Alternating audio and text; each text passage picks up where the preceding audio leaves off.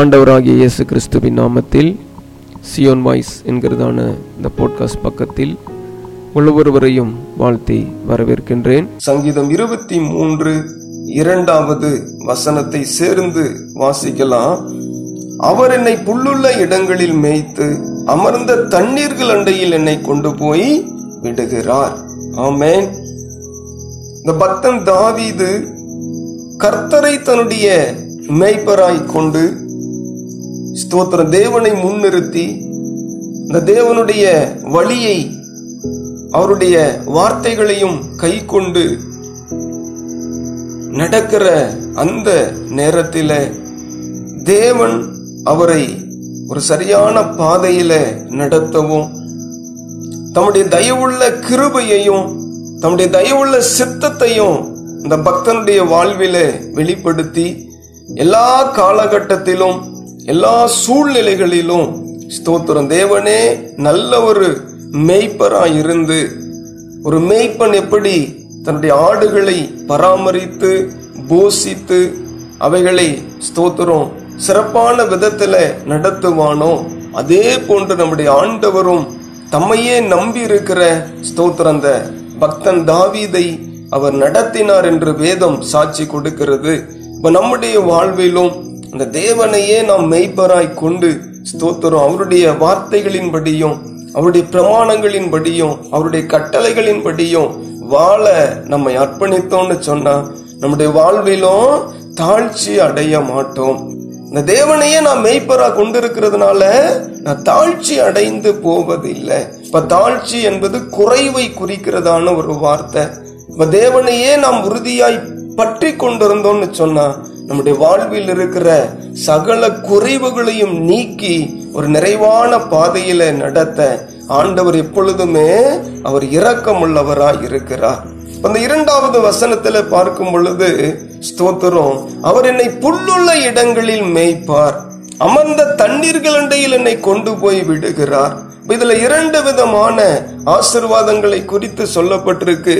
முதலாவது ஸ்தோத்திரம் என்னை மேய்த்து பின்பதாக அமர்ந்த தண்ணீர் அண்டையில் என்னை கொண்டு போய் விட்டு ஸ்தோத்திரம் என்னுடைய பசியை ஆற்றி என்னுடைய தாகத்தை தீர்த்து ஸ்தோத்திரம் எனக்கு ஒரு இளைப்பாறுதலை கொடுக்க வல்லவர் என்பதை வசனம் 23:2 நமக்கு அழகாய் தெளிவுபடுத்துகிறது. அப்ப அந்த பக்தன் தாவீதுக்குள்ள இருந்த ஒரு ஃபெய்த் என்னன்னா அவர் என்னை ஸ்தோத்திர இளைப்பாற செய்கிற ஆண்டவர், அவர் என்னை படுத்துறங்க செய்கிற ஆண்டவர் என்பதை ஸ்தோத்திரம் நன்கு அறிந்திருந்தார். அப்ப பாருங்க, ஒரு ஆடு இருக்கு, மேய்ப்பன் ஆடுகளை மேய்க்கிறத பார்க்கிறோம். அது விரும்புகிறது 2 தான், ஒன்னு சாப்பிடணும், இன்னொன்னு தண்ணி குடிக்கணும். ஸ்தோத்திரம் இந்த ஆடு அந்த புல்லுள்ள இடங்களில கொண்டு போய் விடும் பொழுது அதை நன்கு மேய்ந்து விடும், பின்பதாக கொண்டு வந்து அதற்கு தண்ணீரை காட்டும் பொழுது அது தண்ணீரை குடித்து விட்டு அடுத்த வேலை அதுக்கு இளைப்பாறுகிற வேலை தான். அல்லேலூயா. இப்ப மேய்ப்பருடைய அந்த பிரசன்னத்திலும் அவருக்கு அருகிலும் நம்ம இருந்தா எல்லா பயத்துக்கும் நம்மை நீங்களாக்கி சமாதானத்தின் பாதையிலே நம்மை நடத்துவார் என்பதை தான் இந்த வேத பகுதி நமக்கு எடுத்துரைக்கிறது.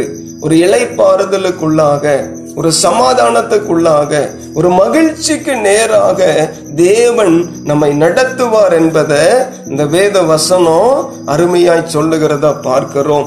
ஆகவே இந்த நாட்களில பாருங்க, சமாதானம் வேணும், மகிழ்ச்சி வேண்டும், இளைப்பாறுதல் வேண்டும், ஒரு நிம்மதி வேணும்னு சொல்லி உலகத்தில் அநேக ஜனங்கள் அநேக காரியங்களை தேடி ஓடுகிறதை பார்க்கிறோம். பணத்தை சார்ந்து, படிப்பை சார்ந்து, பதவிகளை சார்ந்து, பட்டங்களை சார்ந்தும் அவர்கள் ஓடி பிரயாசப்பட்டு இறுதியில பார்த்தா அதுல சமாதானம் இல்லை, அதுல நிம்மதி இல்லை, அதுல சந்தோஷம் இல்லைன்னு சொல்லி தன்னுடைய ஜீவனை மாய்த்து கொள்ளுகிற கூட்டமும் இந்த உலகத்துல இருக்கதான் செய்கிறார்கள். ஆகவே நமக்கு ஒரு உண்மையான இளைப்பாறுதல், நமக்கு உண்மையான ஒரு சந்தோஷம், நமக்கு உண்மையான ஒரு சமாதானமும் மகிழ்ச்சியும் நம்முடைய பிரயாசங்களில் அல்ல, நம்முடைய முயற்சிகளில் அல்ல, நம்முடைய ஞானத்தில் அல்ல, நம்முடைய அறிவில் அல்ல, நம்முடைய பலத்தில் இல்ல. அது ஆண்டவரையே சார்ந்து கொண்டு, அந்த மேய்ப்பனையே சார்ந்து கொண்டு, அவருக்கு பின்பதாக நாம் சென்று அவர் என்ன நமக்கு போஷிக்கிறாரோ, அவர் நமக்கு என்ன வழி நடத்துகிறாரோ, அந்த வழி நடத்துதலிலே நாம் செல்லும் பொழுதுதான் அந்த தேவன் கொடுக்கிற அந்த இளைப்பாறுதலையும் சமாதானத்தையும் நம்முடைய வாழ்விலே நிறைவாய் பெற்றுக்கொள்ள முடியும். ஆமென், அல்லேலூயா. அப்ப பரிசுத்த ஆவியானவர் இந்த காலகட்டத்துல நமக்கு ஒரு சிறந்த தேட்டரவாளராய் இருக்கிறார். அப்ப அந்த மேய்ப்பரை நாம் உறுதியாய் பற்றி கொண்டா அந்த பரிசுத்த ஆவியானவர் நமக்கு கொடுக்கப்படுவார், அந்த தேற்றரவாளன் நமக்கு கொடுக்கப்படுவார். அந்த பரிசுத்த ஆவியானவர் நம்முடைய வாழ்விலே ஒரு 3 காரியத்தை செய்வாரா, அவர் நம்மை தேற்றுவார். ஆமென். அப்ப மரண இருளின் பள்ளத்தாக்குல நடந்தாலும், நெருக்கங்களுக்கு மத்தியில போனாலுமே கூட, ஒரு ஆபத்துகள், ஒரு கவலை, வேதனை, துக்கம், அப்ப இப்படிப்பட்ட சூழ்நிலைகளை கூட நாம் கடந்து இந்த உலகத்துல ஜெயம் எடுக்கணும்னு சொன்னா அந்த தேற்றரவாளன் நம்மை தேற்றி அவர் நம்மை நடத்த அவர் ஒருவரே போதுமானவராய் இருக்கிறார்.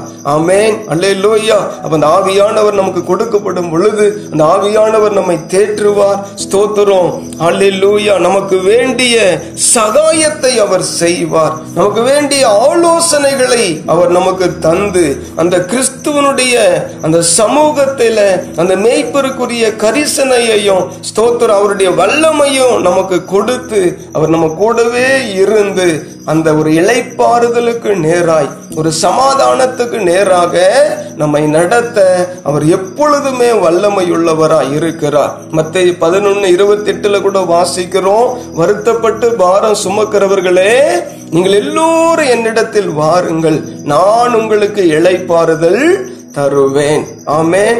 அப்ப இந்த இடத்துல தேவனை மேய்ப்பராகவும் ஸ்தோத்திரம் விசுவாச மக்கள் நம்மை இந்த இடத்துல ஸ்தோத்திரம் ஆடுகளாகவும் உருவகப்படுத்தி எழுதியிருக்கிற இந்த வார்த்தையில ஸ்தோத்திரம் அந்த புல்லுள்ள இடங்களில் நம்மை மேய்த்து அமர்ந்த தண்ணீர்கள் அண்டையில் நம்மை கொண்டு போய் விட்டு நமக்கு வேண்டிய சமாதானத்தையும் இளைப்பாறுதலையும் தேவன் தந்து நடத்த அவர் ஒருவரே போதுமானவராய் இருக்கிறார்.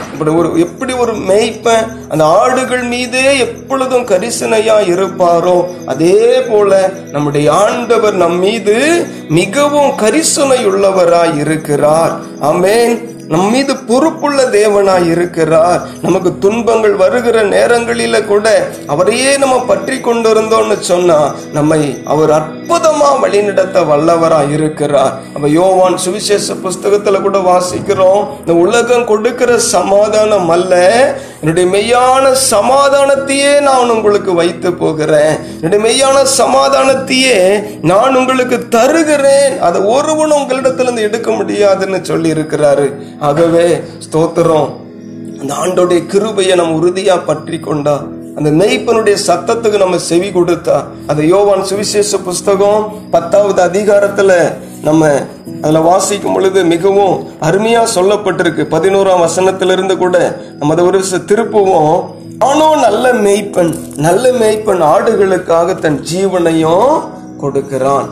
ஆண்டவராகிய கிறிஸ்து இயேசு நம்மை ஆசீர்வதிக்க, நமக்கு இளைப்பாறுதல் கொடுக்க, நம்மை வழி நடத்த, நமக்கு வேண்டிய நன்மைகளையும் ஈவுகளையும் தந்து ஒரு ஆசீர்வாதமான பாதையிலே நடத்துவதற்காக தன்னுடைய ஜீவனை நமக்காக கொடுத்திருக்கிறார். அல்லேலூயா, ஸ்தோத்திரம். அதுக்கு முன்பதாக வசனம் பார்த்தா, நானும் அவைகளுக்கு ஜீவன் உண்டாயிருக்கவும் அவை பரிபூரணப்படவும் வந்தேன்னு சொல்றார். அப்ப நம்முடைய வாழ்வில ஒரு ஜீவன் உண்டாக, ஒரு அந்த நித்திய ஜீவனை பெற்றுக்கொள்ள, அதாவது இன்றைக்கும் நிறைய பேர் உயிரா இருந்தாலும் மரித்த நிலைமையில் இருக்கிறாங்க. அப்ப பாவம் செய்கிற ஒவ்வொருவருமே மரணத்துக்கு நேராய் போய் கொண்டிருக்கிறாங்க. பாவத்துக்கு உடன்பட்டவர்கள் ஆத்துமாக்கள் மரித்து விட்டதுன்னு சொல்லி வேதத்துல பார்க்கிறோம். ஆகவே உயிரோடு கூட அவர்கள் இருந்தாலும் ஆத்துமாவில மரித்து போன நிலைக்குள்ள இருக்கிறாங்க.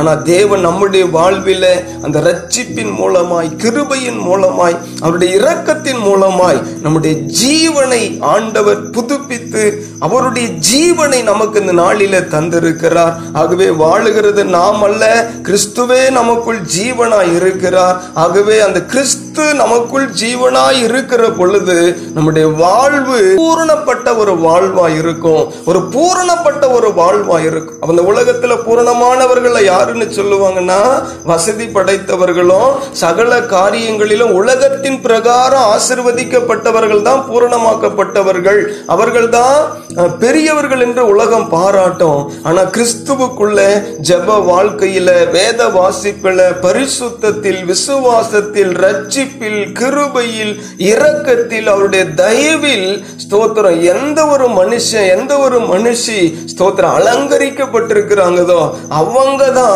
தேவனுடைய பார்வையில பூரணப்பட்ட ஒரு மனுஷன், பூரணப்பட்ட ஒரு மனுஷி. ஆமென், அல்லேலூயா.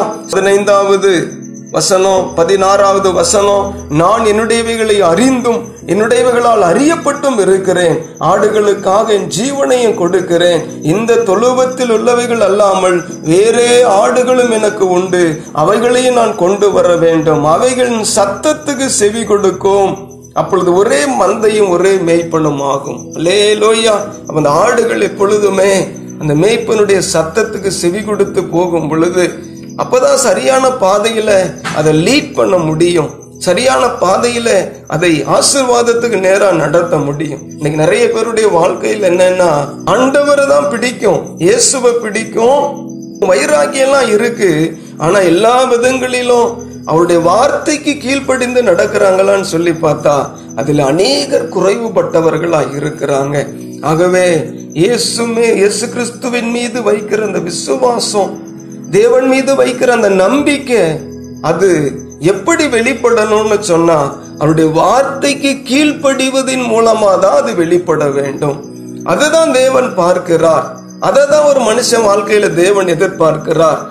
நம்முடைய வெளிப்பிரகாரமான காரியங்களை ஒரு பக்கம் பார்த்தாலுமே அந்த உள்ளான மனதில அவருடைய வார்த்தைக்கு எந்த அளவு நம்ம கீழ்ப்படிந்து நடக்கிறோம், அவருடைய வார்த்தைக்கு எந்த அளவு முக்கியத்துவம் கொடுக்கிறோம், இம்பார்ட்டன்ஸ் கொடுக்கிறோம். ஸ்தோத்திரம்.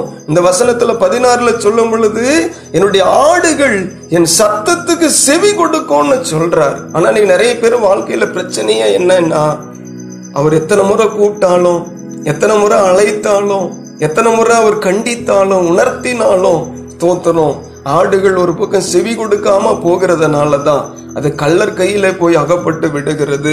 10வது வசனத்தின் முதல் பகுதி, திருடன் திருடவும் கொல்லவும் அழிக்கவும் வருகிறானே அன்றி வேறொன்றுக்கும் வரான். ஆகவே ஸ்தோத்திரம் அந்த நல்ல மேய்ப்பன் ஒரு இளைப்பாறுதலுக்குள்ளாய் நம்மை நடத்த வல்லவர், ஒரு ஆசீர்வாதத்துக்கு நேராய் நடத்த வல்லவர், ஒரு சமாதானத்துக்கு நேராய் நம்மை நடத்த வல்லவர். ஆகவே இந்த பக்தன் தாவீதுக்கு அப்படிப்பட்ட ஒரு நம்பிக்கை இருந்தது. அவர் என்னை புல்லுள்ள இடங்களில் மேய்த்து அமர்ந்த தண்ணீர்கள் அண்டையில் என்னை கொண்டு போய் விடுகிறார். இந்த மேய்த்தல், இந்த தண்ணீர் என்பது எதை குறிக்குதுன்னு சொன்னா முதலாவதா பரலோக ஆசீர்வாதத்தை குறிக்கிற ஒரு வார்த்தையா இருக்கு. ஆகவே அந்த மேய்தல் என்பது வசனத்தையும் ஸ்தோத்திரம் நம்ம என்ன செய்யணும், அனுதினமும் மேயணும். ஆமா, ஒரு ஆடு எப்படி அந்த பிள்ளை சாப்பிட்டா அதுக்கு பலன் வருதோ அதே போல ஒரு கர்த்தருடைய பிள்ளை அனுதினமும் வேதத்தை எடுத்து படிக்கணும். இந்த வசனத்தை நம்ம என்ன செய்யணும் ஸ்தோத்திரம் படித்து அதை தியானித்து சங்கீதம் 1ல பார்க்கிற வண்ணமா இரவும் பகல் அதுல தியானமா இருக்கிற பொழுதுதான் நம்முடைய வாழ்வு இன்னும் மேன்மை உள்ளதா, இன்னும் ஆசீர்வாதம் உள்ளதாக வரும். ஆகவே அந்த அமர்ந்த தண்ணீர் என்பது எதை குறிக்குதுன்னா இயேசு கிறிஸ்துவை குறிக்கிற ஒரு உருவகமாய் கூட இருக்கு, ஜீவ தண்ணீராகி அவரை குறிக்கிற ஒரு உருவகமாய் இருக்கு. ஆகவே முதலாவது வசனத்தை நாம் நன்கு தியானித்து ஸ்தோத்திர அவருடைய அன்பை நாம் ருசிக்கும் பொழுது, அவருக்குள்ளாக நாம் ஐக்கியப்படும் பொழுது நம்முடைய வாழ்வு ஒரு இளைப்பாறுதலுக்கு நேரா போகும், நம்முடைய வாழ்வு ஒரு சமாதானத்துக்கு நேரா போகும். நிறைய பேரு ஆண்டவர் அறிந்திருந்தாலுமே உலக ஆசீர்வாதம் மாத்திரம்தான் ஆசீர்வாதம் நினைச்சிட்டு இருக்கிறாங்க. ஆனா அப்போஸ்தலனாகிய பவுல் சொல்றாரு, நான் பசியாயிருக்க தாகமாயிருக்க ஸ்தோத்திரம் நெருக்கப்படவும் குறைவுபடவும் கூட போதிக்கப்பட்டிருக்கிறேன்னு சொல்றார். ஆகவே ஆசீர்வாதம் மாத்திரம்தான் கிறிஸ்துவத்தின் அடிப்படை அல்ல, ஆசீர்வாதத்தையும் தாண்டி எந்த சூழ்நிலையிலும் ஆண்டவருக்குள்ள ஒரு சமாதானமா மகிழ்ச்சியா இருக்கணும்னு சொன்னா, அந்த தேவனுக்கு பின்பதாக நம்ம செவி கொடுத்து போகும் பொழுதுதான் அப்படிப்பட்ட ஆசீர்வாதங்களை நம்ம பெற்றுக்கொள்ள முடியும். ஆமென். யோவான் 10:9 சொல்லும் பொழுது நானே வாசல் என்று சொல்லுகிறார். அப்ப எனக்குள்ள ஒருவன் வந்தா, என்னுடைய அந்த வசனத்துக்குள்ள, சத்தியத்துக்குள்ள, என்னுடைய உபதேசத்துக்குள்ள ஒருவன் வந்தா, அவன் உட்பிரவேசித்தா அவன் ரட்சிக்கப்படுவான்னு சொல்லப்பட்டிருக்கு. ஸ்தோத்திர ரட்சிப்பு உண்டாகும். அவன் உள்ளும் புறமும் சென்று மேய்ச்சலை கண்டடைவான். ஆமென். அப்ப அந்த கிறிஸ்துவுக்குள்ளாக, அந்த மேய்ப்பருக்குள்ளாய் நாம் பலப்பட பலப்பட, அவர்தான் வாசல் என்று சொல்ற அந்த வாசலுக்குள்ளாய் நாம் பிரவேசித்தா நம்முடைய வாழ்விலே ரட்சிப்பு உண்டாகும். உள்ளும் புறம்பும் சென்று ஒரு ஆசீர்வாதத்தை கண்டடைய முடியும். இரண்டாவது வசனம் முக்கியமாய் நமக்கு கற்றுக் கொடுக்கிற ஒரு காரியம் என்னன்னு சொல்லி பார்த்தீங்கன்னா, அந்த தேவனே நம்ம இளைப்பாற பண்ணுகிறவர், அந்த தேவனே நமக்கு சமாதானத்தை கொடுக்கிறவர், படுத்துறங்க செய்கிறவர். அப்ப பாருங்க, எந்த பிரச்சனையும் இல்லை, எந்த போராட்டமும் இல்லைன்னா நம்முடைய ஆத்மா மிகவும் மகிழ்ச்சியா இருக்கும், நம்முடைய ஆத்மா மிகவும் சந்தோஷமா இருக்கும். அப்ப இப்படிப்பட்ட ஒரு அற்புதம் நடக்கணும்னா அது தேவனை மாத்திரம் பற்றி கொண்டாதான் நடக்கும். ஆமென்.